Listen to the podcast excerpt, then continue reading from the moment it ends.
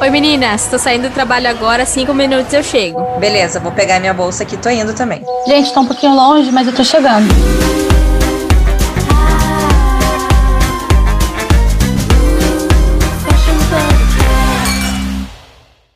Fashion Pubcast. Chegamos, pessoal, mais uma semana. Hoje a gente tem uma convidada mega especial. A gente tá muito feliz. Ah, claro, minha amiga tá aqui já, né? Tá lá, só prontíssima. Oi, menina. Oi! Tudo bom, gente? Gente, a Rê, pra variar, essa semana de novo, ela tá muito corrida. Mandou um beijo para todos os nossos podcasters. Mas ela. Semana que vem acho que ela vem. Não sei ainda, não tá garantido, mas ela tá, tá muito corrida. É isso aí. Volta, Rê! Volta, a gente tá com saudades. Mas enfim, hoje nosso papo é uma delícia. Porque a nossa convidada. Olha só, vou deixa, deixa eu dar uma, uma respirada forte aqui, porque o currículo dela é grande. Ela é estilista, designer, professora universitária de moda, consultora de desenvolvimento de produto sob a ótica de sustentabilidade, membro do projeto Retecendo, empreendedora. Tô cansada, mas ela é muito, muito boa. Muito bem-vinda, Monaina. Olá, olá, Renato, olá, Maria Eugênia, olá, Thalassa, obrigada aqui pelo convite, pela oportunidade de estar aqui com vocês, muito feliz. Eu, bom, eu quero fazer a primeira pergunta. Vamos lá. Depois desse currículo aí de cinco laudas, que horas que você dorme? É, às vezes é constante equilibrar os pratinhos, né, gente? Às vezes uns pratinhos caem, né? Mas enfim, tem dado certo. Faz parte. É, isso mesmo. Ai, mas a gente tá super feliz de você estar aqui. Não sei nem como a gente conseguiu um tempo nessa agenda, mil, mil coisas para fazer, mas a gente conseguiu arrastar você para sentar aqui na nossa mesinha do pub. Seja muito bem-vinda. Obrigada, muito, muito feliz de estar aqui, meninas. A gente vai conversar hoje sobre vários assuntos, porque seu currículo é muito legal e a gente tem milhões de coisas para te perguntar. Mas acho que o primeiro, depois de tudo isso, é você tem marca, você é, trabalha já com, marcas há ano, tanto de roupa quanto de objetos, né? E para você é um desafio assim empreender em moda? Ou, ou qual que é o maior desafio que você acha que tem empreender em moda? Nossa, Maria Jana, tem uma lista, né? Que eu acho que é, uma, é uma lista bem grande, assim, né? É, eu acho que empreender em moda, ainda empreender sob essa, essas lentes, né, da sustentabilidade, eu acho que é mais desafiador ainda, né? É, eu estava refletindo um pouco, assim, sobre isso, né? Eu acho que tem, tem uma questão que eu acho que o, o empreender, de maneira geral, é uma atividade bem solitária, assim. Então, acho que tem alguns momentos e isso talvez seja uma das, das grandes, das várias dificuldades que a gente tem, né? Mas é, eu sinto falta um pouco de, da troca, assim, né? Com o mercado. Então, eu tenho algumas pessoas que são mais próximas, que são empreendedoras também, que atuam na área de moda, mas é, eu acho que, de maneira geral, o empreender tem muito a ver com essa solitude, assim, né? Essa solidão e solitude, às vezes. Então, é bem desafiador. Mas é, eu acho que como marca pequena também, a todo momento a gente tem que descobrir novas estratégias, né? Então, É. eu fiquei um tempão, né, fora da, da venda presencial, enfim, por conta da pandemia e tudo mais, né? Tive que abrir o e-commerce, me reinventar como todo mundo durante a pandemia. E na semana passada a gente fez a venda presencial e você fala, nossa, que bom, né, ter essa possibilidade novamente, bom poder atuar nessas várias frentes, no offline, no online. Eu acho que a todo momento a gente também está se redescobrindo, né, como, como empreendedora aí, né, mas muitos desafios mesmo, né? Eu, eu Não é imagino. fácil. Ainda mais quando a gente, a gente fala sobre empreender em moda, que a gente sabe que é uma indústria que é baseada quase no desperdício Uhum. e é, e é muito poluente, enfim, todas essas coisas. Mas ao mesmo tempo, ela é uma, uma uma indústria necessária, né? A gente precisa dela. Com certeza. E aí acho que é um desafio muito grande você empreender em moda e ao mesmo tempo ser uma marca sustentável, além de ser uma marca pequena. Sim. Então acho que é eu até fui num encontro que teve aqui esse final de semana e eu lembrei muito de vocês. Porque uma das perguntas era, era assim, a, o tema era modelos de negócios sustentáveis. E aí era a grande pergunta era qual que é o desafio, assim, como você tem um modelo bom para o meio ambiente e sustentável ao mesmo tempo, mas que, que ele seja lucrativo, né?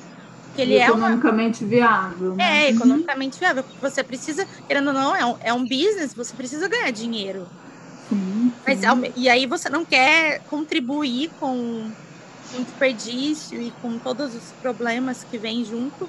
Então, qual, qual é, é, Tipo, você tem que equilibrar esses, essa balança, né? De você sim. ter um, um modelo de negócio sustentável e ao mesmo tempo lucrativo. E as marcas Sim. que estavam lá conversando são marcas assim muito parecidas com a de vocês.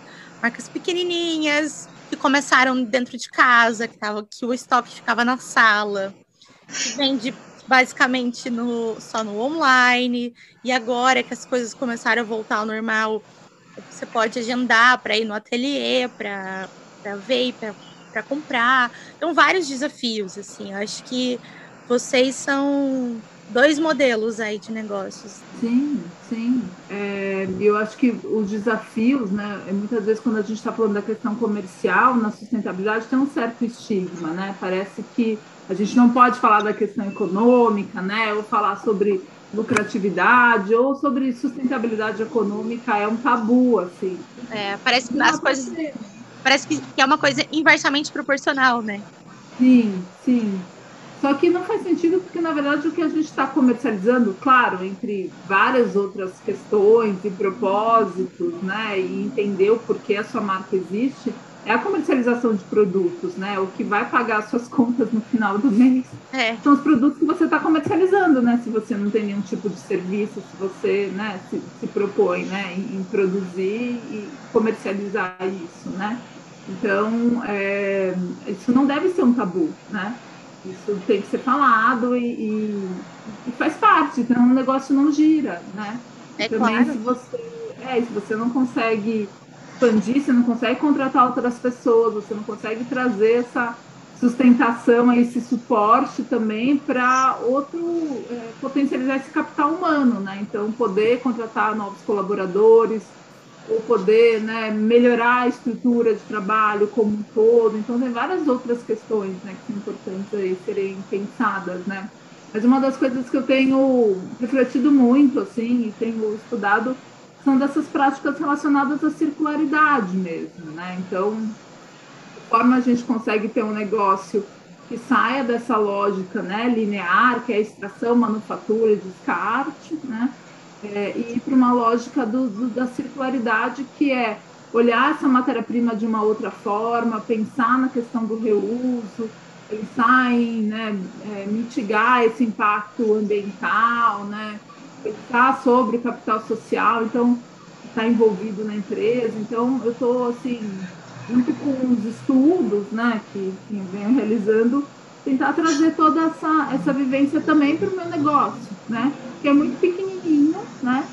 Mas que é importante eu pensar a respeito disso, né? Senão ele vai ser só mais uma marca reproduzindo esse modelo de negócios linear aí quanto tantos outros em moda, né? Que Então. É verdade. É bem, isso é, acho que é o, uma coisa bem primordial para o seu negócio ser sustentável, né? Você sair do linear e pensar no circular. Desde quando você tem a ideia lá do produto até quando ele vai ser descartado e de que forma ele vai ser descartado. Acho que é um desafio e, é, e pensar sobre a matéria-prima, né? Então, assim, de que é. forma eu. Que é bem isso que a gente fala da circularidade, né? Que esse lixo, ele é um erro de design, né? Ele não deveria existir, né? Então, de que forma a gente pode incorporar isso, né? Ou pensar numa nova prática, olhar também para tantas outras questões relacionadas à logística, né, distribuição, embalagem, então assim, tem muita coisa ainda, né, para ser refeita, repensada. É, e eu acho que as marcas, de maneira geral, elas, elas acabam chegando é, até uma instância. Daí parece que já resolveu o problema, ah, já tá bom, sabe? Então, ah, vamos fazer neutralização de carbono, carbono zero ou né, carbono neutro. Daí pronto, resolvemos, né? O É. desafio. E não, E parece que daí não é. e não vai vai frente, além. né? E não é bem assim, né? Até já que a gente tá entrou nesse assunto, você faz parte do Retecendo, né? Conta um pouquinho como que é esse projeto. Então, é um projeto com duas colegas, né? É, a Ana Scalé e a Júlia Codonho. É, a Ana, ela é representante têxtil, atua no mercado na área têxtil há mais de 25 anos, né? A Júlia tem uma super expertise na área de comunicação e branding. Daí a gente se juntou mesmo, né, sobre tentando ter esse olhar para a sustentabilidade de uma maneira mais holística, né, um olhar mais 360.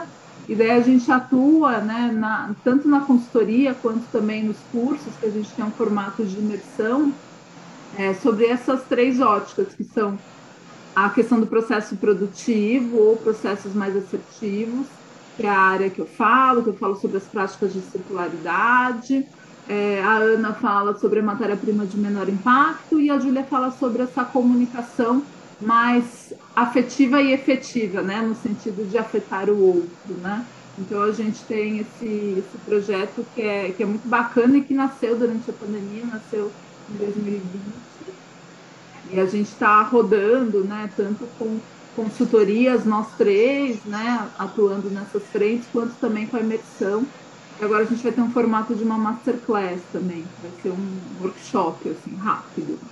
Legal, e é voltado para quem trabalha com moda mesmo, quem tem marca, Sim. empreendedores. Principalmente micro e pequenos, né, empreendedores que querem começar os seus negócios ou talvez migrar os seus negócios sob essa ótica da sustentabilidade, sob essas lentes, né, da sustentabilidade. É principalmente esse aí o nosso, nosso recorte. Que demais, importantíssimo, né? Porque é isso que a gente sempre fala, né? É, se você quer ter uma marca sustentável, não tenha.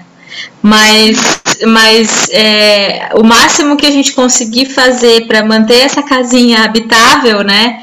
é, eu acho que a gente tem que se preocupar de verdade, assim. A Maria Eugênia contou num episódio que é, como que era uma- a entrega da, da fábrica que você trabalha, da, da marca, que eu lembro que até a entrega tinha, era pensada para emitir menos carbono, sabe? Era um negócio assim, muito no, no, no profundo mesmo da sustentabilidade. E a gente vê muito greenwashing e é muito feio, dá vontade de, de denunciar de verdade, porque é horrível. Eu acho que a que primeira tem, coisa que, né? para quem tem, a- quem tem marca e trabalha com. Precisa pensar na logística, porque você vai produzir em um lugar e vai vender para outros lugares, né? E o Brasil, a gente sabe que é um país gigante, um país continental, então não é uma coisa fácil que você consegue é, entregar rápido e de bicicleta.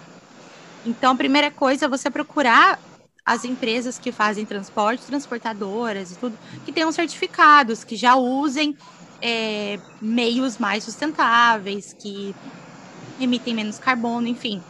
Começa já por, por esse caminho. É, a gente faz a, a nossa produção não é aqui no Reino Unido, é fora, é na China. Então a gente manda de navio, porque o navio é menos poluente do que avião. Enfim, é- é- são vários processos, sabe? Quando é aqui em Londres também, a gente usa transportador, quando a gente vende né, no online, porque a gente vende para os dois, atacado e varejo. Então, quando é para atacado, se é aqui em Londres, a entrega também, emissão zero. Aí tem toda a parte de embalagem, que ela é 100% reciclada. Muito Tem legal. o- É tudo, sabe? Papel de seda é reciclado, o stickerzinho que, que cola o papel de seda é reciclado. Legal. Fora todas as peças da, da própria peça, sabe? Os aviamentos, a renda, a gente já usa renda reciclada, o bojo do sutiã, tem o sutiã que tem bojo, ele é, ele é reciclado também. E as E é peças muito difícil, né, aviamento reciclado, porque, tipo, zíper meio que não tem como, né? Zíper é zíper, não tem como reciclar zíper ou tem. você tem aquele da YKK, né? Que ele faz a retirada de, de plástico né, do oceano. Então ele é reciclado. Ah, então maravilha. Maravilha, a gente só usa IKK. Quase não tem, mas quase a gente não tem no nosso mercado. É o difícil, né? Aviamento reciclado. Que bom que a IKK faz isso, eu nem sabia. E é o melhor zíper, né? Então meio que não tem por que comprar outro. Mas. Isso é um public post. Boa. Não é um publi, mas poderia. Poderia ser. Hashtag fica a dica. É. Porque aqui a gente tá, ó, a Mona tem marca, tá lá, tem marca, re, tem, tem duas marcas, inclusive. e Ah, a tem maioria duas, das nossas né? pubcasters aqui também tem marca. Então, Acho que o que tem, desculpa, Má, de cortar, mas realmente é, aviamento reciclado não tem. O que tem é biodegradável, né? A gente tem botões. É, a gente tem botões da Ecobotões que tem reciclado, sim, tem, e tem os biodegradáveis, tem aquele da Recoff também, que é de borra de café. Mas são poucas coisas, né? é. E às vezes não entra no mood da marca, porque é, a gente tem essa coisa de que marca sustentável tem uma carinha. E nem sempre, né? Não tem, não precisa, gente. Tirem da Carinha cabeça de vocês né? uma marca sustentável é ecobag, que isso não é, não é uma verdade. A minha marca é, eu tento ser o máximo que eu consigo, é, né, dentro do que eu posso, eu faço. É, e ela não tem nem um pouco cara de carinha, assim, bem estereotipada mesmo, não me cancelem, mas é porque eu converso com pessoas que acham muito que, nossa, mas você recicla tecido, mas você dá um fim, uma finalidade. Gente, eu não preciso ficar falando sobre isso. Eu simplesmente faço, não é o, o mote da minha marca, por exemplo. Então, o, o- duro é isso, tipo assim, às vezes alguma. é, como a gente tá ainda muito nesse começo, é, às vezes o que, eu- o que a gente encontra aí que tem reciclado não, não conversa com o, meu produto, sabe? Eu sofro com isso. Agora ainda eu faço o botão encapado, mas o botão encapado ele não é, ele não recicla. Não sei se ele recicla, uma parte é de plástico, mas a outra é de metal. É, que daí você pode dar pelo menos uma finalidade para esse resíduo, né, da sua É. produção. Então, você otimiza o tecido. Tem também, deixa eu falar certinho, se a Ana Scalé vai, vai puxar aqui o meu, a minha orelha. Tem a parte de elásticos também, biodegradáveis, né? E tem na feira da Inspira Mais, né, que acontece enfim, a cada seis meses, que traz muito assim é, lançamentos, né, de novos materiais relacionados à nossa indústria. Então tem, por exemplo, a Rato Roy, que faz a parte de, de plásticos recicláveis, Que bom. plásticos reciclados, que ela fez a parceria com a Fernanda Yamamoto, até fazendo uns, é, umas estruturas de pasta. Tem um pessoal que trabalha com, com, bio, com as biojoias. Tem, tem, tem, né? Tem, claro, uma menor escala, né? Com não um leque tão diverso, mas você, você consegue achar assim. Que bom. Maravilha, bom saber. Agora, próximas, próximos elásticos e coisas, eu vou voltar aqui no podcast e vou ouvir essas dicas, porque a gente quer sempre, né? A gente quer sempre melhorar, né? Então, acho que vale a pena. Estamos numa as- ascensão, assim, né? Para as marcas serem mais e mais e mais e mais sustentáveis. Mas eu acho que também comunicar, né, ao que você faz e o que você eventualmente não faz, mas gostaria de fazer também é uma coisa que você pode super usar, né, no seu brand, na sua marca como um todo. Sim, né? sim, sim.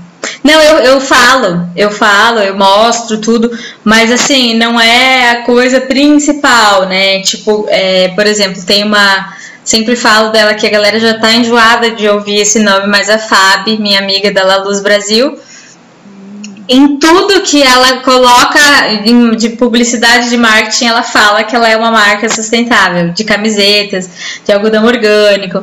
Ela é tão preocupada com, com o produto dela que até a tinta das estampas são veganas, são sem crueldade animal. Então, assim, é muito. mu- ela tem que falar porque é, é- ela vende por ser assim, entendeu? O, o meu ainda não. Ainda não, mas eu até preciso ir mostrando isso, que a gente se preocupa realmente, porque desde o início eu me preocupo com todos os resíduos, com o que, que vai fazer depois, o que, que acontece, né? Eu, eu prefiro comprar de marcas nacionais, enfim, N coisas. Então, é, eu só queria assim falar que nem toda marca sustentável tem carinha de marca sustentável, porque eu acho que existe muito, pelo menos eu vejo, converso assim com, com até amigas que têm outras marcas de outros produtos, falam, nossa, mas nem, nem parece que é sustentável. E não precisa parecer, tem que ser, né? Sim, sim. E também quando a gente está pensando na questão, estou falando mais da parte imagética, né, do resultado como produto, assim, né? A gente tem um pouco no imaginário como a gente é, entende que deve ser essa marca sustentável, então, né, com, com tecidos em tons ali terrosos, até por uma questão, né, do tingimento ou de mitigar ali, né, o, o processos. Então, às vezes, vem uma estética que não necessariamente vai agradar a todos, né? Então, é importante que a gente também consiga trabalhar, né? Essa imagem, essa informação de moda de maneira muito heterogênea, assim, né? Porque a gente tem vários perfis e vários tipos de público que vão se identificar com uma estética mais natural ou não, né? Ou vai querer um caráter mais urbano, de alfaiataria ou contemporâneo. Então, isso também é muito é, importante, né? Porque não necessariamente uma única, uma estética predominante vai agradar o, né, o público no geral, o consumidor no geral. Então, isso também é um outro ponto, né? Exatamente, era isso que eu queria dizer, assim, você, você traduziu bem, mas é exatamente isso. Sim. Precisamos às vezes eu não gosto disso, né? Não gosto dessa estética aí. Mas se preocupa, né? e tudo. E, e, e, gosta de saber que está vestindo uma coisa que foi pensada para não para gerar menos resíduo possível, né? Sim, sim, sem dúvida.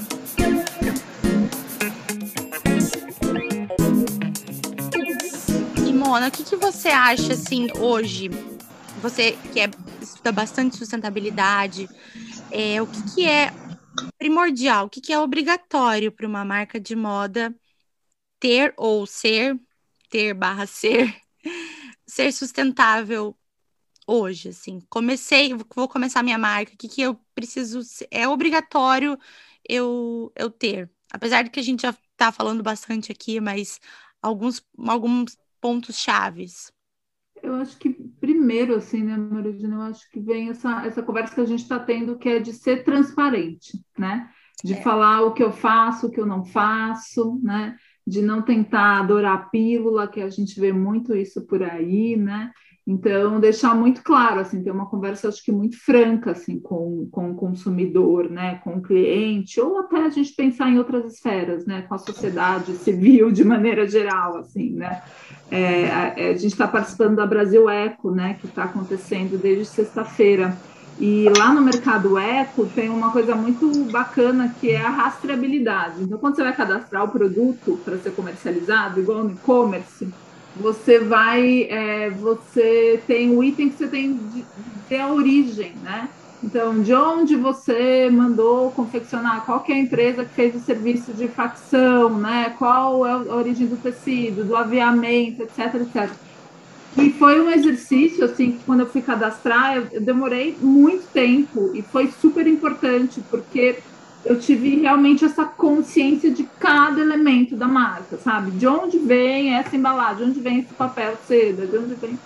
Então, eu acho que é, ter consciência também né, sobre a origem de tudo, né, aonde você está, qual que é a fonte ali da sua matéria-prima, onde está sendo a sua mão de obra, como ela está sendo remunerada, é fundamental. Então, eu acho que ser transparente, né? E também né, é deixar claro cada vez mais a origem de tudo, né? olhar essa rastreabilidade realmente da sua cadeia. Porque eu sempre falo que quanto mais o consumidor tiver o conhecimento e o domínio sobre o que, que ele está consumindo, mais protagonista do seu próprio consumo ele vai ser, né? Porque ele vai optar, ele vai poder ter o direito de escolha, de falar, não, eu quero consumir dessa marca e não daquela. Hoje, é, e sempre foi assim, é um tanto quanto nebuloso, né? Então, quando o cliente vai comprar, ele não sabe como foi feito, ele não tem ideia quais são os processos, por onde passou, quem foram as mãos, né, que tocaram ali aquela peça para ela poder ser, né, confeccionada. Então, é, é, acaba sendo uma área, um cego mesmo, né? Então, olhar esse caráter da rastreabilidade também é fundamental. Eu falo que o meu, meu sonho é igual quando a gente vai comprar roupa, como a gente vai comprar é, lá, legumes no, no, hortifruti, no hortifruti do hipermercado, você tem lá o QR Code, você passa na frente, você sabe qual foi a fazenda, né? De onde ele veio, foi aqui do mesmo estado, foi de outro, qual, qual é o tempo de deslocamento, porque daí eu consigo, né, ter a opção de falar, não, não quero consumir de outro estado, quero algo que seja local ou mais próximo, né? E daí eu vou podendo fazer escolhas mais assertivas também, mais claras mesmo, né? Então acho que isso também é fundamental. E é, principalmente quando as pessoas é, compram de grandes marcas, né? Fica cada uhum. vez mais difícil, impossível você saber. Se você for comprar na Zara, Riachuelo, Renner, a gente não sabe direito. A gente pode até ter uma Você ideia. Você tem, às vezes, mas... um CNPJ ali, tem, é. né? De alguma, de alguma, já vi, de fábrica, sei lá, chinesa, mas daí você passa o QR Code, dá uma localização que você fala aí. É, e aí? É, e aí tem um é... controle de qualidade, é certificado, é. né? Então, é, é verdade. Acho que transparência é uma coisa que a gente vem falando muito e acho que vem junto, a transparência vem junto com a educação e a informação, né? Quanto mais educado o seu público, você tentar educar mais o seu público, seus consumidores, mais eles vão se munindo de informação e é mais fácil você fazer essas melhores escolhas na hora de você comprar, né? Sim.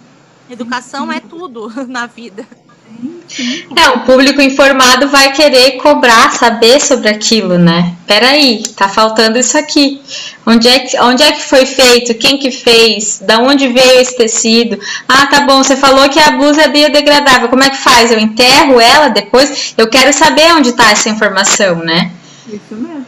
Isso mesmo. É, fora que ah, você está falando que você é sustentável, mas você não paga hora extra para os seus funcionários, eles precisam trabalhar no final de semana é, não tem água para eles beberem, eles não podem ir no banheiro. Condição de trabalho, né? Condição de trabalho faz parte, né, da sustentabilidade, ter um lugar favorável para aquele trabalho. Gente, o que tem de fábrica, de indústria, que elas trabalham num galpão que não tem janela e não tem luz. Janela, a única luz que tem é uma luzinha que elas acoplam na máquina, é um lugar escuro, é horrível. E eu conheço marca, hein, que fala que é da sustentabilidade e que tem a mão de obra ali, trabalhando numa sala sem ventilação, né, sem iluminação, fazendo é. hora extra. Tem que fazer o cafezinho, né? Uma coisa que eu acho que é importante as pessoas entenderem é que as costureiras, a gente aqui falando de moda, né? Mas qualquer coisa que, qualquer trabalho que demande uma atenção muito grande visual, né? Que você, então a costureira ela fica ali muito olhando, vendo se a, a costura tá reta, se tá certo, não sei o que. Cara, precisa parar depois de um tempo, sabe, piscar bastante, tomar um, café, um cafezinho, dar uma arejada, 10, 15 minutos para voltar. Na, assim, né? Porque o olho começa a secar, gente. A gente fica tão atenta ali, ainda mais num lugar escuro, sem ventilação. É, eu sei de lugares que você tinha que pedir para ir no banheiro. Sim, e sei de lugares que você tinha que levar, inclusive, seu papel higiênico. Nossa, então, Nossa. gente, muito absurdo, né? É. é, muito triste, né? Eu fico, Não, eu fico triste, assim. Né? Então, assim, você falou da questão da é visual, mas se a gente pensar na própria questão laboral, do esforço repetitivo, gente, quantas costureiras vocês não conhecem que tem o LER, tem, né, que foi, se aposentou super jovem porque tem problemas graves, assim. De, da coluna, né, nas costas. é. Postura, porque não faz, né, não tem uma ginástica laboral, não faz um alongamento, não tem uma preocupação, não fica trabalhando, né, no, numa posição, numa altura adequada. É, é. é, uma, é uma profissão que fica extremamente insalubre, né. É, tem, tem muitas questões né, relacionadas a isso, gente eu, eu sempre falo assim, né? Tudo bem, é, acho que é uma visão um pouco romântica, mas assim, é, é, olhar esse aspecto da empatia, porque na diretoria tem que ter né, mármore e, e cadeira de couro e cafezinho ar-condicionado e no chão de fábrica nem iluminação, né, gente? Assim, nem papel gente, é higiênico. É, todos seres humanos, isso. A gente tem que é. dar condições né, de trabalho adequadas para todas as instâncias, né? É, se você não tiver ali o chão de fábrica, você não vai ter né, como produzir o que você está ali, né? é, no auge da diretoria dando direcionamento do que deve ser feito ou não. Então, assim, todo mundo é uma equipe, né? É. E como, como empresária, eu quero ter uma empresa que as pessoas gostem de trabalhar, sabe? Eu quero ter uma empresa que uma, uma menina se formando em moda fale assim: ah, o meu sonho é trabalhar na Thalassa Reis porque lá paga bem, porque lá os funcionários amam trabalhar, as pessoas fazem carreira. Porque, cara, olha o valor que isso tem para uma empresa. É um negócio que, assim, eu falo com muito amor, assim, que é meu sonho ter essa empresa, sabe? Hoje eu tô pequenininha aqui, mas, cara, eu realmente quero, sabe, pagar bem pelos funcionários, porque se não for. É, o, o, meu noivo é, é médico. E ele fala assim: eu não seria ninguém sem a tia da limpeza. Eu não seria ninguém, eu não seria médico nenhum se não fosse enfermeira. Ele falou: eu não sei pegar veia. Não sei pegar veia. Eu não sei. E, e, e assim, não existe trabalho mais importante, né? Não existe. Um, um depende do outro para a coisa acontecer. Então, olha que legal você ter um, um, lugar que pensa no funcionário, que pensa né, em tudo. Então, eu acho que realmente a gente precisa pensar sempre nisso. E, cara, e dar bonificação quando precisar, né, precisar dar e, e, pensar nessas coisas, se preocupar com o indivíduo que está trabalhando lá, né? Que o indivíduo tem problema, tem um irmão que faleceu de Covid, tem não sei o que. Então, cara, tudo isso faz parte de, de uma cadeia sustentável, né? Sem dúvida, o capital humano é, é fundamental, né? Então, assim, a gente tem um pouco, eu acho que a gente se distanciou tanto, né, a respeito desse da origem do sistema produtivo, de entender, né? Parece que aquela, aquela roupa que surge na loja do shopping, ela brotou do chão, né? As pessoas têm um pouco essa, né? Que é. não é assim, né? Tem um pouco essa desconexão, né? Principalmente pela questão da, da moda muito da, do não só do fast fashion, mas do hiper fast fashion, né? Então dessa rapidez e o quanto é produzido. E daí parece que essa roupa ela surgiu de um sistema automatizado, né? Tipo da indústria 4.0, mas assim, gente, 98% das roupas que são feitas no mundo passaram por pessoas em várias instâncias desse processo, né? Desde o plantio lá da fibra, né? Até o processo de fiação, tecelagem, enfim, design. Então a gente esquece, né? A gente se desconecta disso. Daí parece que de repente a roupa surge lá. Não, para ela aparecer lá, teve muitas mãos, né, que manipularam ali, né, é, aquela roupa em várias instâncias, assim. Então, esse capital humano é, é fundamental.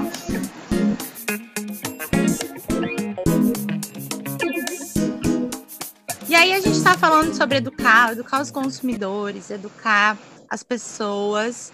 E você também é educadora, você também é professora, né? Você é professora na FAAP, você tinha falado, Isso. né? Uhum, Conversou uhum. em off, assim. E aí você dá aula, já faz muito tempo que você ensina, você dá aula de moda. Sim, de moda. Eu estou na docência. Quando tem que começar a fazer as contas, quer dizer que já está há algum tempo, né? É, acho que são 13 anos. 13, 13? Anos. Caraca, quanto tempo! Muita coisa mudou, Mona. É que quando eu, eu comecei dando aula no SENAC, né? Então eu fiquei mais de 10 anos no, no SENAC, nos cursos livres e técnicos, que foi uma grande escola, né? Na docência para mim, assim, foi, foi, eu acho que toda a minha base, assim, de referência teórica, na questão pedagógica, foi, né, muito da instituição. Eu comecei nos cursos técnicos, então é uma dinâmica bem diferente, né, da graduação e da pós-graduação mas é, acho que foi muito legal porque quando se, se atua né, na questão da docência, você tem também vários tipos de entrega, né? Então você tem a graduação que a gente está pensando, né, no decorrer ali de um semestre, mas você também tem palestras ou cursos rápidos, cursos livres, né? Ou daí isso, uma palestra, um workshop, uma coisa que seja mais pontual. Então, eu acho bem legal, porque cada um é um tipo de entrega, né? Você tem uma relação também né, diferente, assim. É, então, é muito legal poder é, ter mesmo essa interação aí com esses vários formatos, né? Eu acho que no curso técnico tem uma demanda de um aluno que quer se inserir logo no mercado, né? Porque o curso técnico tem essa característica, né? Ele é mais rápido, mais conciso e já acontece, né? Isso. E a ideia é, é realmente ele já começar a atuar, né? Em alguma frente. Que óbvio não vai ser tão aprofundado como uma graduação, né? Uma pós, mas tem essa, esse dinamismo, assim, né? Na graduação você já está fazendo uma formação é muito mais aprofundada, né? São quatro anos, né? Tem um número muito grande né, de disciplinas que são ali complementares. Tem a questão do TCC, né? Então, na, na FAP, eu, eu, eu, dou TCC entre outras disciplinas, né? Mas dou essa parte de planejamento e desenvolvimento de coleção. E para essa área de TCC que é de vestuário, mas é isso, pode ser joalheria, pode ser a parte de estamparia, né? Eu dou desenvolvimento prático. Tem uma outra professora, minha colega, Maíra Zimmermann, que dá o desenvolvimento teórico e a gente, né, se complementa, assim. Então, é muito legal também ter essa, essa possibilidade de acompanhar esse trabalho final, né, que tem uma ansiedade muito grande em relação ao trabalho de conclusão do curso, né? É o terror. Deus me livre. Deus me livre. Eu amei fazer meu TCC, sabia? Eu me identifiquei tanto com o que eu escolhi que para mim era um prazer ficar lá escrevendo e pesquisando. Eu odiei, odiei. Sério? Tenho pavor, tenho pânico. Mas por quê? Olha, não quero nem lembrar. Horror para mim. Eu passei, nossa Foi senhora, difícil, assim, o período? Foi, foi difícil. Eu tive vários. Nossa, eu tive alopecia, perdi muito cabelo. Sério, tive um- Mariazinha? Foi momentos muito de tensão. Ó, com certeza a minha mãe, ela tá ouvindo agora esse episódio e ela tá rindo. Ela lembrou de tudo. Ela passou. lembra o que a gente passou, que eu chorei muito no dia sair. Ah, e pra ajudar, a minha nota saiu errada no dia que a nota, tá? Nossa, Má, que horror. Cara, eu amei o meu TCC.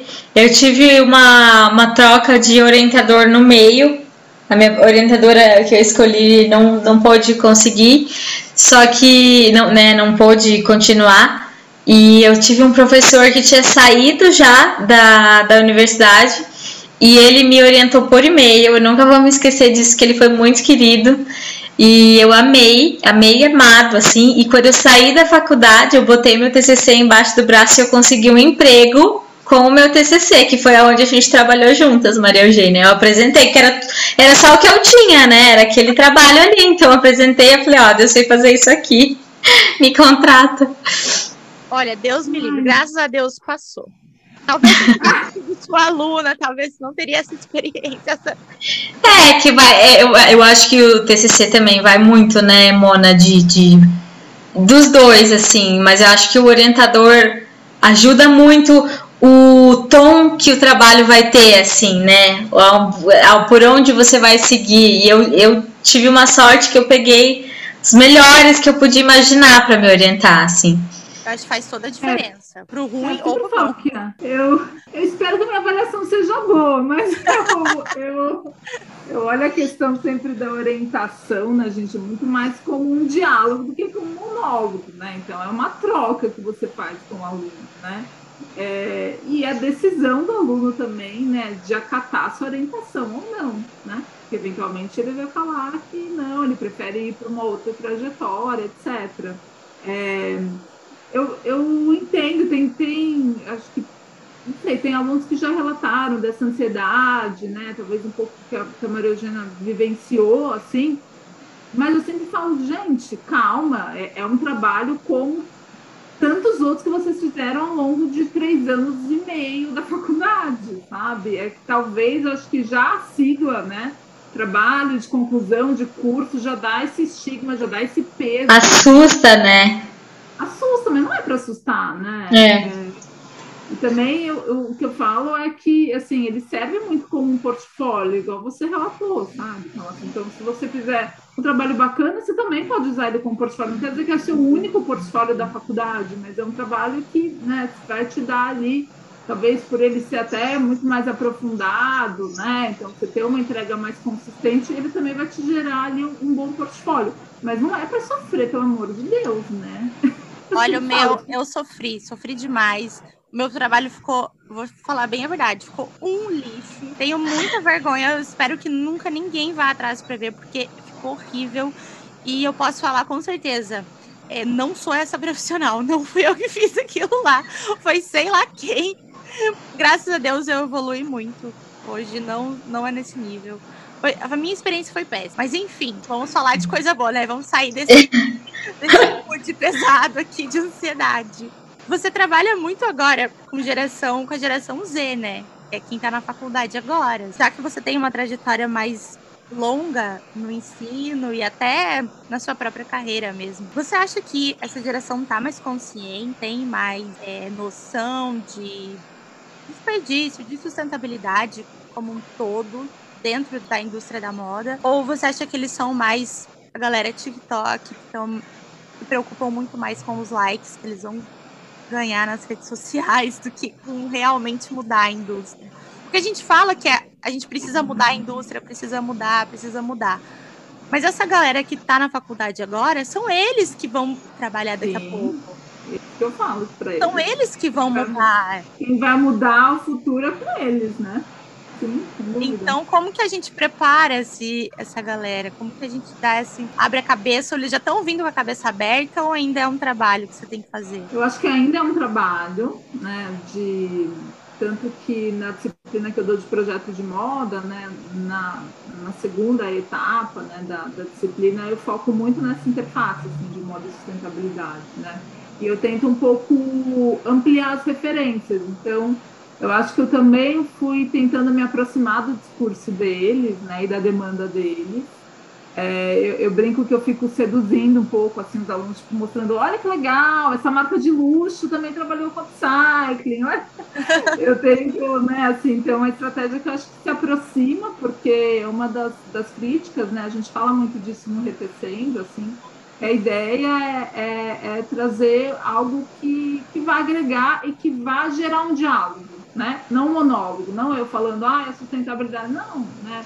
O diálogo tem que ser feito e tem que partir deles também, né? E tem que partir é, essa, acho que esse interesse, né? Então, assim, o que, que eu posso contribuir para que isso seja uma pauta que vá fazer né, sentido com a dinâmica, com o universo, com as referências dele, então, é, dele. Então, adaptando muito, assim, então eu trago hoje muitas muitos cases assim, né, para mostrar essa essa diversidade que a gente tem no mercado, né, que não tem uma única forma de fazer essa moda né, mais sustentável, mas tem várias estratégias. Então, eu mostro desde o universo de marcas né, de luxo, sei lá, trago é, os vestidos da Miu Miu, né? Falei na aula passada sobre a Be Mindful, né, da, da, da, coleção da Louis Vuitton. Então, tento mostrar um pouco esse outro olhar e também mostrar marcas mais autorais, né, que fazem trabalhos mais significativos, inclusive no viés social, revoada, etc, etc. Então, eu acho que é, eu tento trazer uma aproximar desse tema de uma maneira que gere mais diálogo e eu acho que os alunos têm um pouco essas duas demandas, né? Porque tem essa questão do look do dia para o TikTok, isso é muito forte, né? É. A quantidade de, de, ah, de todas, dos, dos vídeos, né? E de de é todas as trends que Eles tem. saíram ali da, da infância, começaram a adolescência, já tinha tal influência. Eles já vieram Sim. na geração blogueiras, né? Look do dia, foto no espelho e tal, e agora no TikTok. Então, é uma outra, é uma outra conversa, né? Sim, mas aí, por exemplo, uma coisa que a gente tem conversado muito sobre essa demanda, né, do look do dia, de, de, de fazer a parte das trends que aparecem já lá no TikTok, é assim, porque a gente não pode trabalhar a questão da virtualização, né, dos modelos de em 3D, 4D, né, que você consegue vestir e se vestir e brincar com os filtros e já consegue é, dar conta da, da trend, do look do dia, né, sem ter necessariamente que comprar mais e que consumir e que descartar essa roupa. Então, acho que também abre ali um diálogo para a gente pensar justamente essas outras estratégias, assim é, que eu acho que é, é, o que me interessa, sabe? Pensar de outras formas além das que já tem existentes, assim. Então, tá, o look do dia tá aí, né? Ele acontece, existe uma demanda, tem uma demanda também do consumo, mas que forma, então, a gente pode consumir isso que seja com uma outra estratégia? Daí vem a virtualização, vem Então, eu tento olhar essas, essas frestas, sabe? É. para a gente estabelecer esse diálogo. Porque é, é o futuro, né? Assim, já tem várias pesquisas e vários projetos em andamento, principalmente aqui no Reino Unido. Você ter uma. Tipo a Lu do Magalu, você ter lá. Sim. Você tem um avatar, né? Uhum. É. E prova a sua roupa. Então você coloca suas medidas, vai ser um provador digital, que vai facilitar Sim. muito a vida do, de quem tem e-commerce. Sim. E vai ter também as roupas digitais, para você Sim. só aparecer na foto, na imagem e postar nas suas redes sociais. Então, é, é um futuro muito próximo, né? E é o futuro sim, que eles vão tem, pegar. Sim, já tem designers fazendo isso, né? O Lucas Leão, que vende na Shop Together, ele já faz isso, né? Então, ele fez, acho que na última coleção era uma camiseta e daí você usava o filtro do, do Instagram e você conseguia mudar a estampa da camiseta. Putz, é super legal isso, né? É. É super legal. E é Tem... já uma coisa muito próxima, né? E que quando a gente estava na faculdade, quando eu fiz o meu TCC traumático, por exemplo, a gente nem pensava nisso, nem tinha. Sim. Não tinha nem não tinha Instagram quando eu fiz o meu TCC, então como é que não eu ia pensar no filtro? É, eu acho que a tecnologia veio e, e mudou muito, né? A forma como, como a gente é, vê moda e consumo, né? E eu acho que a pandemia acelerou, porque o pessoal não, não podia sair de casa, então, cara, galera investindo em, em marketing digital e coisas desse tipo, né? E melhorando a experiência, né? Exatamente. Gente, você pode comprar roupa com vinho na mão. Sim. Não tem coisa melhor do que isso, né? Você pode, sei lá, escolher você pode fazer. Eu, eu sou o tipo de pessoa que faz carrinho e não compra nada. Eu fico porque eu, eu tenho uma eu tenho uma fase de maturação na minha vida que eu fico porque também não sai comprando assim, entendeu? Então eu faço o carrinho, deixo lá uns dias, vejo se eu ainda tô amando tudo aquilo e aí eu vou amadurecendo, entendeu? É isso daí, o meu consumo é consciente, gente. Vocês acham que o quê? Mas sempre com uma boa taça de vinho na mão, né? Afinal, né, gente, o né? nome do nosso, do nosso podcast já é Pubcast, porque a gente adora falar, fofocar, falar de trabalho, falar, contar as coisas, mas um sempre vinhozinho. com um vinho, um, um drink. Vinhozinho, um drinkzinho. Às vezes é água, tá, pessoal? Não é e você acha que o ensino de moda hoje no Brasil, ele evoluiu? Ou tá evoluindo? Ou precisa ainda melhorar? Eu acho que está evoluindo, né? A gente ainda tem que se reportar para o MEC, né? Então, em relação aos currículos, a gente não tem uma autonomia tão grande, né? Tudo tem que ser, leva um tempo. É, o tempo ali de análise do MEC, né, de validação.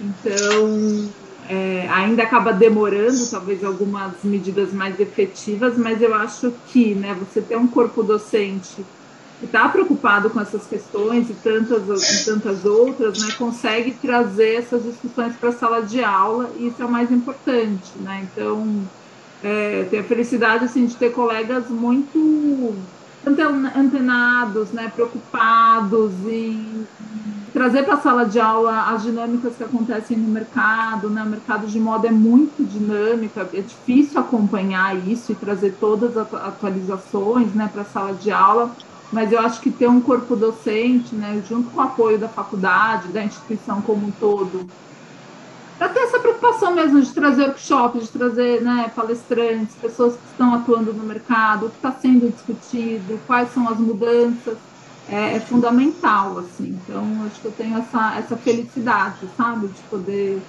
ter, ter, colegas, assim, muito preocupados com isso também, né, e o apoio também da instituição, que é fundamental, né. Que maravilha! É. Isso é uma coisa que eu sentia muito falta, assim, quando eu fazia faculdade, porque não tinha nenhum tipo de apoio, não tinha nada, ninguém. Não tinha, sabe, um workshop. Ai, vamos fazer um workshop com uma consultora de imagem para vocês saberem como funciona esse mercado.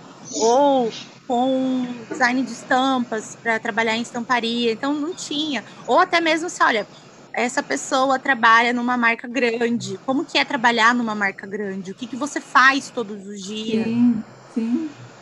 Sabe como que é? Qual que é a diferença de Ai, não é nenhuma marca, às vezes ela trabalha numa, numa loja. Tipo, ela trabalha na Riachuelo, ela trabalha numa loja, às vezes da cidade mesmo, mas é uma loja multimarcas. Como que ela escolhe os produtos? Como que ela escolhe as marcas?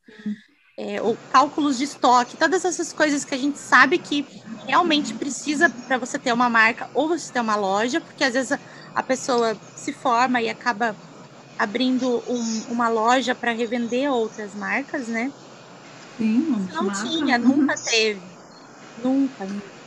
É, é que é, é, muito legal, assim, que em moda a gente tem uma, uma diversidade de profissões, né, meninas, absurda, é, né? Um então, leque enorme. É um leque enorme. Às vezes, né, o aluno entra na faculdade pensando, ah, vou atuar no estilo, né, vou, vou atuar ali como estilista, como designer, mas não necessariamente depois ele se identifica com isso. Então, ele pode trabalhar desde visual merchandising, né, buyer, trabalhar com desenvolvimento texto eu sempre assim incentivo também muito que os alunos é, vivenciem tudo. Isso foi uma coisa que eu fiz desde o ano 1 um que eu tive na faculdade, sabe? De trabalhar em todas as áreas. Para inclusive ir lá e falar, ah, isso daqui não quero, não quero trabalhar com isso, sabe? Não me identifiquei, né? É, então, poder vivenciar e poder se aproximar do mercado é fundamental, né?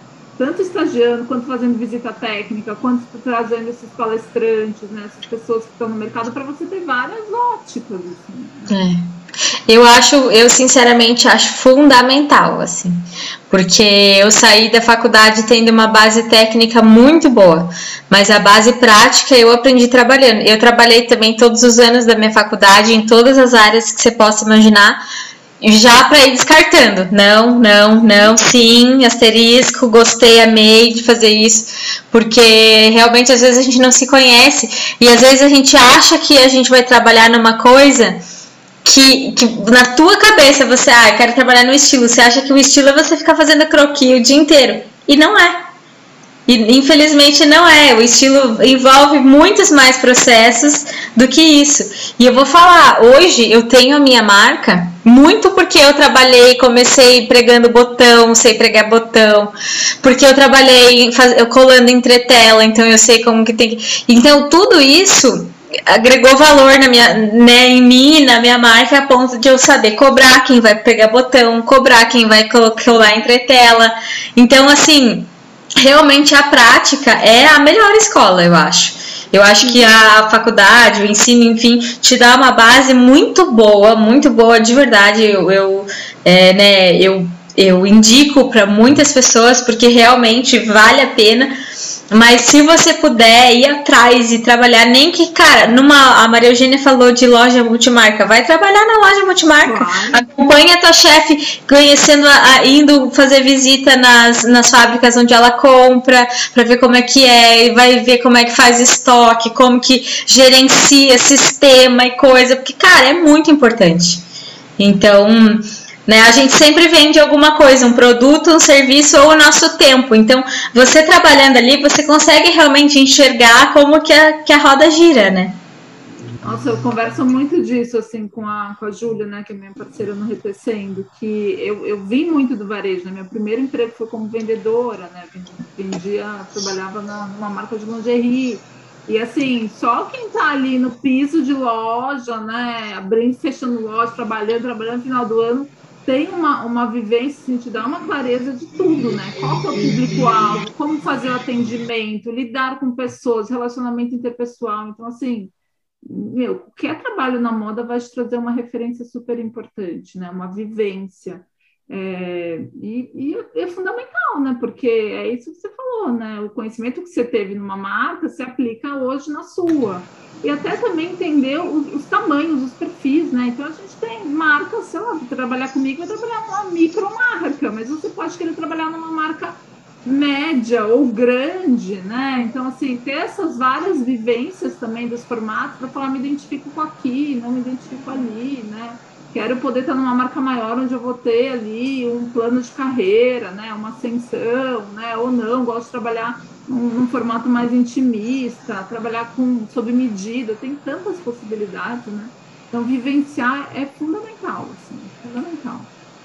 Eu acho que a, a, é primordial, essencial para uma pessoa que está fazendo faculdade de moda e quer trabalhar independente de qual área seja, tem que trabalhar como vendedora. Em algum momento. Ou na faculdade. Não, eu acho, mas eu, eu, eu acho que qualquer pessoa no mundo, em qualquer área que você for trabalhar na sua vida, se você for profissão madame, profissão herdeiro, você deveria trabalhar de vendedor. Eu falo muito isso com o meu noivo, que eu falo sempre, cara, um dia eu vou incentivar os nossos filhos a trabalharem, nem que seja, cara, para ser assim, no pior lugar do mundo, porque você vai aprender tudo isso que a Mona acabou de falar, relação interpessoal, você vai ver, é, ter é, contato com o público e aprender a servir é muito importante. É muito importante. Eu também comecei trabalhando como vendedora e, cara, eu trabalhava numa loja de sapato, eu afivelava a sandália da cliente. Então, assim, isso é muito importante, como você vai lidar com isso. E é muito importante saber vender, porque um dia você vai vender ou um produto, ou um serviço, ou o seu tempo. Você tem que saber vender. Eu acho Sem muito dúvida, importante. gente. Eu Sem também dúvida. já fiz, já trabalhei em loja de varejo, já trabalhei de vendedora, que não era. Olha só, eu fui contratada para ser stylist de showroom para vender em atacado. E aí a, a vendedora não foi, acabou que eu comecei é, a vender e eu fazia as duas funções ao mesmo tempo. Então eu vendia para atacado, então eu sei como a, a compradora da loja é, pensa e, e gosta de comprar. E depois vender no varejo mesmo, né? Vendia aquela roupa no atacado e depois eu ia vender lá para o consumidor final. Então são duas experiências assim que fazem muita diferença para você em tudo, para você saber, se você quer ter a sua marca, você vai saber o que, que o produto que vende melhor, o que não vende, o melhor tecido, aviamento que funciona, aviamento que não funciona. É Eu acho muito legal, né? de- essa experiência falou do atacado, porque eu, eu trabalhei também como tipo camareira no showroom, sabe? Eu ficar trocando a modelo e quando ela estava É. apresentando a roupa na venda do atacado. E, meu, me deu uns insights de styling, assim, que eu uso até hoje, porque a- daí a cliente do atacado tem uma outra percepção. tem. Eu lembro que a modelo, ela falava umas coisas, não, Monana, elas gostam mais de conjunto, não, não faz, não faz o styling moderno porque não funciona. Era um perfil na, naquele momento que era mais conservador. E daí, eu fui conseguindo resgatar umas coisas que me deu uma sacada, assim, que meu, eu aplico até hoje, sabe? Hoje nas fotos eu não tinha um styling, eu que fiz styling. Então, Legal. isso tudo, né, vai te trazendo uma vivência, assim, de Eu- você. aconteceu exatamente a mesma coisa comigo, assim. Você acaba conhecendo o perfil de loja e você como você atende. Provavelmente você trabalhou com o estado de São Paulo ou você trabalhava com o Brasil todo. Não, eu trabalhei com o estado de São Paulo. Então cada região do estado é que é um mais público. específico. É, eu também. Eu trabalhava Paraná e Santa Catarina. Então, dependendo da região, se era mais perto da capital, era uma coisa. Se era muito para o interior, era outra. Cada loja tinha um público. Eu já sabia. Chegava a lojista, eu já sabia. ah, se eu fizer uma coisa mais moderna, ela vai comprar. Sim, E era sim. Batata. E às vezes a, a menina virava e falava para mim assim: ó, falta 20 mil para bater a meta. Vai, se vira. Faz alguma coisa para ela comprar. E aí era muito look até conseguir bater meta, enfim. Mas é uma experiência que você. é, nossa, é muito boa. Eu acho que vale Sim, muito a pena. sim. Você ser vendedor, você tem, que- você tem que ter no teu currículo. Você quer trabalhar com moda e você não, nunca foi vendedor, já tá um bom, você já tá um, um pé atrás, sabe? Também E hoje e e isso aqui ajuda muito para mim aqui, porque eu nunca imaginei quando eu fiz faculdade eu ia morar fora do Brasil, né? Aí eu chego morando fora, eu já sou imigrante, mulher, não domino tanto a língua, não tinha tanta experiência de trabalho no país que eu cheguei. Meu, eu tava muito no final da fila para conseguir um emprego. Mas eu acho, Ma, que, que como você tinha aí esses tempos de, de vendedora, eu acho muito que o vendedor sabe se virar, sabe? Vai, cara, vai ganhando argumento, vai tentando e vai tentando até conseguir, assim, sabe? É que daí você Então- aprende a vender, se você aprende a vender roupa difícil, difícil de vender, você vende qualquer coisa, inclusive É. você mesmo, o seu próprio currículo. Então foi isso que eu aprendi, sabe? E aí já passei, enfim, por em milhões de entrevistas aqui e faz muita diferença. Então eu eu apoio, eu sugiro que todo mundo tenha pelo menos uns seis meses aí de. E o jogo de cintura, né, gente? Quem já não atendeu um cliente crica, né? Assim, ah, cliente caroço. Que é arrogante, não, e às vezes que é, que é arrogante, que te trata mal. Então, assim, você vai fazer o quê? Você vai virar as costas e deixar de vender para ele? Então, assim, isso te dá uma. uma um jogo de cintura no relacionamento interpessoal, né, na, na dinâmica, né, assim, que é muito importante, né? É óbvio, todo mundo deveria te tratar bem, isso é legal, mas a gente sabe que não é assim. Então, também, né, lidar com pessoas difíceis, em situações que você nem se imaginava, te dá ali um jogo de cintura para você viver, né, aplicar na vida, né, gente? Isso. É, porque, inclusive, você pratica muito a empatia, né? e você vê a pessoa te tratando mal, você fala, meu, não, não vou fazer isso com ninguém, porque ninguém merece é. Você vai praticando. Quando você está na posição de cliente, né, você já sabe como lidar e realmente ser vendedor eu acho que é fundamental para qualquer pessoa na face da terra. Venda alguma coisa, trabalha no McDonald's. Maravilhoso, perfeito lugar para você aprender a vender. Vai vir lanche errado, você vai ter que refazer, vai ter que cair rápido e não sei o que. E, cara, você vai aprender, você vai se virar e você vai conseguir. E isso é o melhor currículo que você pode ter na sua vida. É verdade, é verdade. Porque olha, a melhor experiência que eu tive para me agilizar assim na minha vida foi quando eu cheguei aqui e daí nenhuma empresa de moda me abriu as portas. Ninguém me chamou para entrevista. E eu não tinha experiência de trabalho aqui, apesar de ter bastante experiência no Brasil, aqui eu não tinha. E aí eu tive que cair na real e falar: meu, não dá, eu tenho que ter alguma experiência de trabalho em alguma coisa, depois eu vou atrás. E eu fui trabalhar em restaurante, trabalhei um ano em restaurante italiano, que era assim, movimentado no máximo grau que você Aquele não dá nem para respirar, né? De tanta gente que é, né? muito, muito, muito. E eu entrei para ser caixa. Então já era bom porque eu já treinava a língua, porque eu não tinha domínio na língua. Eu, eu, tinha que, eu tinha que entender o que a pessoa estava falando. Então ela chegava lá, ai, meu prato tá gelado, meu prato é isso, eu não vou pagar. E era todo dia tinha esse tipo de cliente caroço, porque o, o cliente caroço ele vai ser caroço em todos os lugares, comprando a roupa, comendo no restaurante, qualquer lugar. Eu tinha muito. E aí eu aprendi quando eu via, eu já estava fazendo macarrão, eu já tava. Sério? Eu já fazia. Já, eu tinha todas as receitas já de cabeça, já fazia tudo. Eu sabia todos os setores do restaurante, dominava tudo ali. E aí eu falei, agora eu vou atrás da moda, porque é isso que eu vim aqui para fazer. E aí eu consegui, sabe? Então a melhor experiência é quando você começa bem embaixo mesmo. E você aprende. Quanto tempo você demorou, Maria para conseguir daí trabalhar, migrar e para moda? Ah, foi um ano. Foi rápido, né? É. Eu nunca deixei de né, procurar né, também. Não tinha nem tanto domínio, talvez, da língua e tudo mais, né? Foi... É, porque assim, você chegar a fazer uma entrevista, você não ter o domínio da língua, você já é praticamente descartado. Sim, claro, né? Porque... É, mas aí foi, foi um ano, eu entrei numa empresa pequena, assim, e aí depois fiquei um ano, mais um ano e aí eu entrei na empresa que eu tô até hoje, assim, já tem quatro anos que eu moro aqui. Então, foi assim, para eu entrar numa empresa legal, de moda, realmente, dois anos. Mas, ah. assim, sabe, procurando muito e fazendo muita entrevista.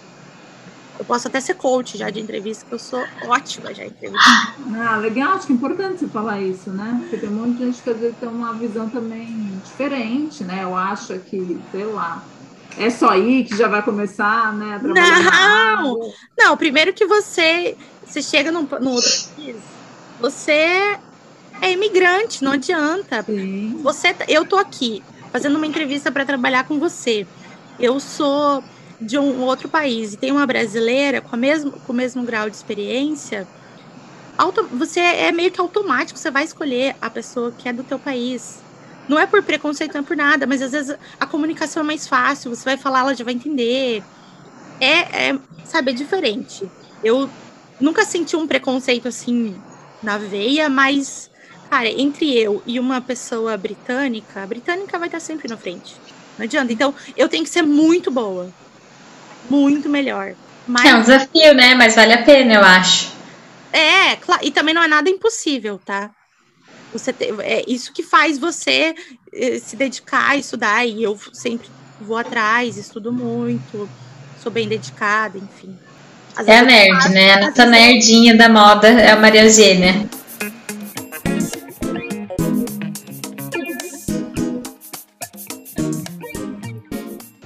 Gente, que papo delícia, né? Eu adoro conversar com gente inteligente. Porque aí o papo flui, sabe? Pessoas que têm bagagem e tal, ainda mais professora, assim, empreendedora, é muita coisa. Eu amei. Gostou, Thalas? Eu também, eu pisquei e deu mais de uma hora aqui de gravação já. É Muito verdade. bom, Mônica. Adorei você, adorei suas, suas histórias, seu papo, adorei tudo. Ah, meninas, muito obrigada, viu? Ad- Adoro o podcast, estou super ouvindo vocês. E Ai. obrigada pelo convite, né? Poder compartilhar um pouco. Vou, vou fazer a publi, colocar meu arroba aqui, Monaina, M-O-N-A-Y-N-A, o site também. Então, quem quiser saber mais do universo de moda e sustentabilidade, tem o Retecendo, né? Tem o arroba Lamonaina. Estamos conectadas agora. Tem a sua É marca, isso aí. Pelo amor de Deus. Nós mais eu, pelo amor de Deus. Nós Mais eu. É que é muito arroba, né? Deus arrobas. Não, mas, gente, todos os arrobas dela estão aqui na descrição do episódio. Não Ai, arrasou. O post do Instagram também, né, Má? Isso, que tá to... é bem facinho, é só seguir lá. Aliás, segue a gente lá no arroba Fashion Podcast também, porque aí já fica por dentro de tudo, não perde nada. Aproveita para compartilhar esse episódio se você gostou. A gente tá no Spotify, na Apple, na Google, na Amazon Music, tá em todos os lugares. Não tem desculpa nenhuma para não ouvir. Não é mesmo? É isso aí, gente. Muito obrigada, Mona. Adorei que você veio. Quiseram nos derrubar, mas não conseguiram. Dessa vez deu certo. Será que a gente conta? Ah, gente, a gente, olha só. Um episódio e no- quase no final, a- sei lá o que aconteceu, nunca tinha acontecido isso, deu uma pane e a gente perdeu. É, Eu olhava pro chão, o chão não se abria pra eu me enfiar. Não, e a Mona gentilmente voltou e gravou tudo de novo, falou tudo de novo. E eu vou falar, foi ainda melhor, né? Ah, a gente perseverou aqui. Ê. Obrigada, Mona, pela parceria, enfim, por tudo. Você tá Obrigada sempre convidada pra voltar quando você tiver algum assunto que queira conversar, por favor. Vamos fazer um especial retecendo, chamar as meninas. Vamos, vamos super, eu vou amar. Vamos mesmo. Vamos, vai ser ótimo. É um assunto maravilhoso, acho que muito importante. E quanto mais a gente disseminar essa informação, melhor, né? Já que a gente tem esse veículo aqui, vamos fazer a nossa parte. É isso aí.